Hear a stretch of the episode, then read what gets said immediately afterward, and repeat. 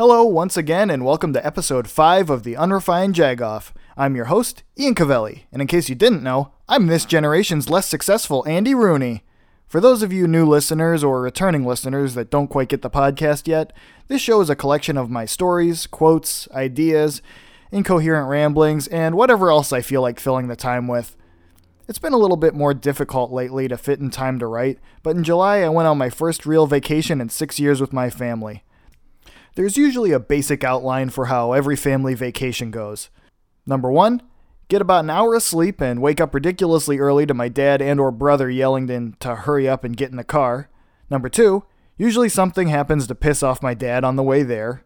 Number three, we all go to the exact same places we've gone for the last 20 or so years. Number four, by the middle of the week, my sister has a temper tantrum like a baby about something stupid and ruins the night. It's okay to make fun of her on the podcast because she'll never listen to it. As she says, Talk radio puts me to sleep. Number five, I get sick of everyone and wait to go home. Number six, we head home and there's some sort of giant delay and we barely make it home without killing each other. So, yeah, it was great. Vacation started off well. My dad only had a minimum of travel bitching by normal standards before transforming into his vacation persona he calls Mr. Fun. Mr. Fun is great. He buys you food, he takes you places, and occasionally he wears a Hawaiian shirt. Up until he arrives, there's usually just stressed dad. Stressed dad likes to yell. We made it all the way to the condo without too many problems, except four bedrooms, three bathrooms, seven people. Sounds like it'd be pretty easy for anyone to figure out, but if you're my sister, you apparently just rush in and take the only bedroom with its own bathroom for yourself because I need my own bathroom. so she could just leave Christina and I in the smallest bed. None of us wanted to argue on the first day about something that stupid, so my brother, his wife, Christina, and I all just had to suck it up and share a small bathroom between the four of us. Which is fine, but I mean, the point is, there were better options. To make up for it, we all just took giant shits in my sister's bathroom to piss her off. I started eating more vegetables lately, so they kinda looked like Swamp Thing. We spent a majority of the week sleeping, eating, walking on the beach, and watching Goosebumps on Netflix, both TV show and movie, which was actually much better than I expected it to be. Feels like it's important to note that. Other than that, we did a few things to avoid dying of boredom or heat stroke. One day, we went to an aquarium and ate sushi immediately after. Seeing all that beautiful underwater life really makes you hungry to eat some beautiful underwater life. Another day, Mr. Fun took us to the comic book store. That was cool! And one day, we went kayaking with my brother and his wife who work out a lot. It was fun for a little while before it stopped being fun, which was a little under an hour in. Luckily, toward the end of the tour, there was a place where Christina and I followed the old guys who had also had enough kayaking to cut it about 25 minutes short. I don't think it's something I need to do again. All in all, it was a pretty good vacation up until Friday night. I didn't get sunburned, I ate a ton of food, slept in more than I have in months, and for me, this is actually a negative, but I sweat my ass off. I don't fare well in high humidity heat. It's like Satan's taint balls down there. Friday night wasn't so great, though. I'll skip the parts where my sister paced around until everyone was ready for dinner and go straight to the part where I was trying to watch Gremlins. My sister wouldn't call to order the pizzas or go with my dad to pick them up, so I was involuntarily volunteered into going and missing the rest of Gremlins. Dad and I went downstairs, got to the car, and the unlock button wasn't working. Probably because the lights were left on the night before and killed the battery. I started to get a bit of anxiety. I was waiting for yelling and swearing, but I was impressed. Mr. Fun had a better temper than Stress Dad this time. So at that point, my uncle just ended up driving us to the pizza place while my dad sat on hold with the rental car place to come jump the car. Unfortunately for everyone else, Dad was still on the phone when we got to the pizza place. So when they showed me everything and asked if it was right, I said, "Yeah, that's that's probably fine." Well, I was wrong. When my sister opened up the box to her calzone, she started freaking out because it wasn't what she ordered. I don't remember the whole dialogue that happened verbatim, but she basically just kept muttering about how she can't eat it because it has olives in it and started arguing with my dad. Mr. Fun was not having any of her shit. She kept saying, This is the one thing I asked for. and basically he told her she can go back and deal with it herself. Then she started acting more like a baby until she just went upstairs to cry. She later returned to wander around muttering, Since I'm not getting what I wanted. And started to pick apart her calzone and gag while she was eating it because of the olives. just olives set off my 36 year old sister. Olives! So, anytime someone tries to tell you that the youngest child is always the spoiled one, sometimes it's actually the opposite. The next morning, we were on our way back to the great state of Illinois. After several hours of delays, sitting on the runway, and driving, my first vacation since I was in college was over. But it could have gone worse. A lot of things have happened over the years while on family vacations. One year, my brother, cousin, and I decided to go for a walk on the beach at night. Of course, it being a state that sells large amounts of fireworks, we brought some with us and set them off near the ocean. We set off a few bottle rockets and whatever else my brother bought when one of them fell over and shot all the way down the beach until we heard a girl yell, Ow, you got my fucking leg!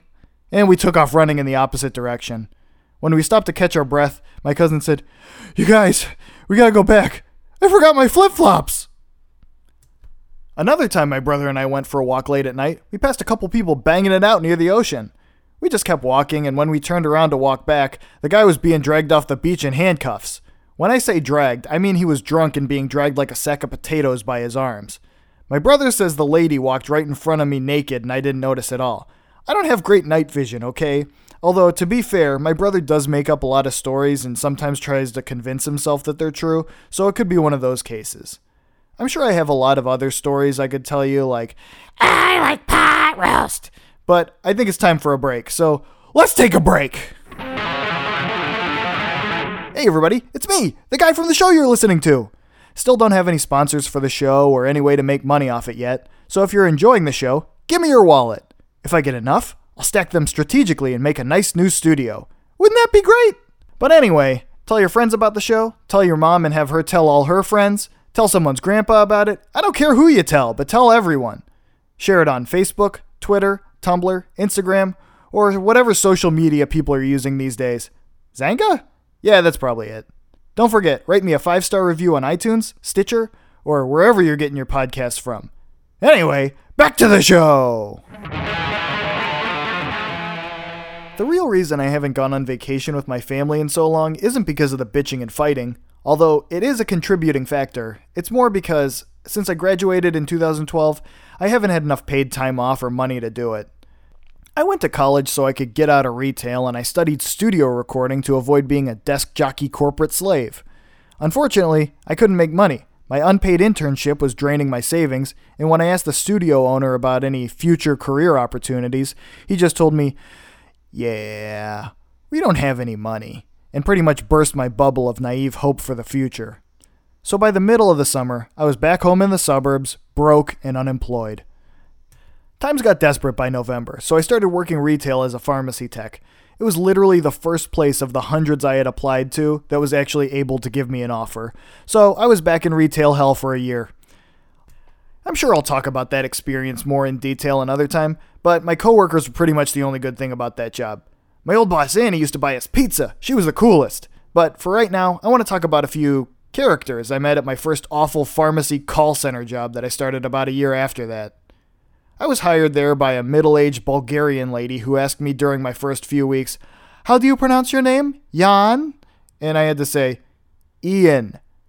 And she just replied, Oh, Jan. Okay. And at that point, I didn't bother correcting her again.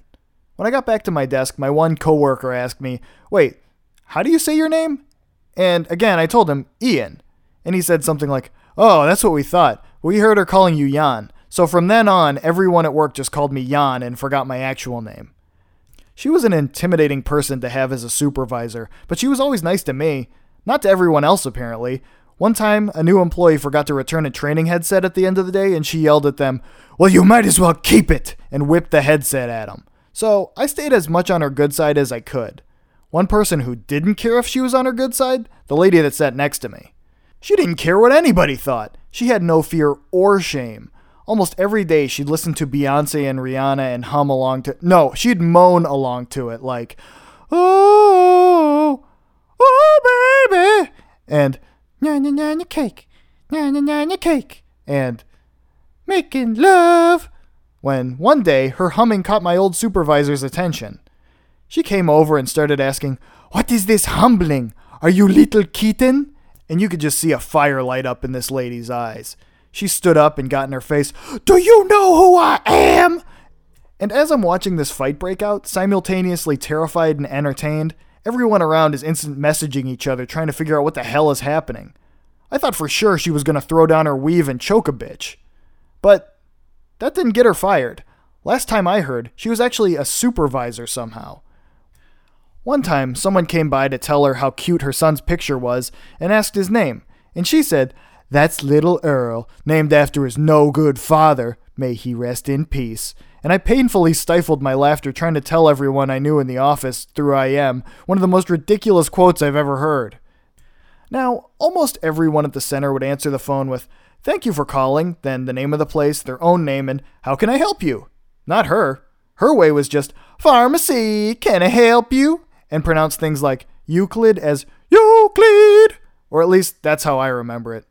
I think by now we've established that I might not have the best memory. But anyway, obviously a lady with this much personality needs to stay hydrated, so she used to drink out of this half gallon jug of water and lemons. Over time, the water started to look a little hazy, and I started to realize this lady's just been using the same gross lemons every single day in her lemon water jug for weeks. After a while, it was just a big jug of moldy lemons and gunk water. Luckily, I didn't have to sit next to her for more than a few months, but listening to her calls was a toss up between painful and entertaining. Entertaining? Nah, that sucks. Anyway, sometimes she'd put patients on hold and take calls on her cell phone instead and just walk away. She'd tell people, You may get calls that sound like a robot, and this system is tripping, several times a day. One time, she left a note somewhere that referred to me as Cocavelli, which I'm assuming is like an Italian cola. Despite the fact that she seemed like she wasn't very good with computers, she was on Facebook an awful lot, just posting the usual things, you know, selfies in the bathroom stall at work with her headset on. Never at a good angle, always unflattering. She thought she was so cool. You know who wasn't cool? Pepper Ann. Pepper Ann was not too cool for 7th grade, more like the average amount of cool for a 7th grader, which is not cool at all. I mean, I looked like George Costanza and had a safari vest in seventh grade, and even I was cooler than her. That didn't stop me from watching the show every week, but still. Uh, anyway, enough about Pepper Ann, though. Let's talk about a bad toy jingle. Who thought it was a good idea to write a jingle that has the words, A Mr. Bucket? Toss your balls in my top, a Mr. Bucket. Out of my mouth they will pop. And the announcer says, First to get their balls into Mr. Bucket wins. I don't even need to write jokes for this shit. They wrote them already. This guy sounds like a real king of the street corner. And his pimp was Milton Bradley. Well, that's about it for this episode of the Unrefined Jagoff. Remember to rate, subscribe, and share with all your fellow Jagoffs. Also follow me on Instagram, Twitter, Facebook, and YouTube at Unrefined Jagoff, all one word. Again, I'm your host, Ian Cavelli. All recording and production is done by me in my bedroom studio. Music by Satan's Basement, which, you guessed it, is also me. And remember, as always, support the arts, humanities, public media, your local comic book store, and of course, each other. Don't be dicks to each other, show empathy, and be a good person where it counts. That's it for this episode. Now get out of here, you bunch of jagoffs!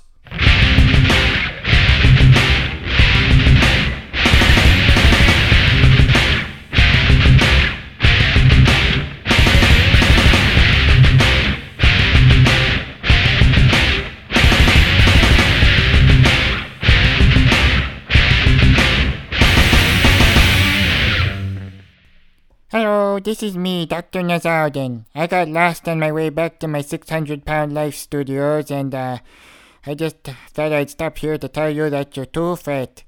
You should stop being fat. Uh, you're too fat and, um, uh, you're fat. So, uh, why are you so fat? Goodbye.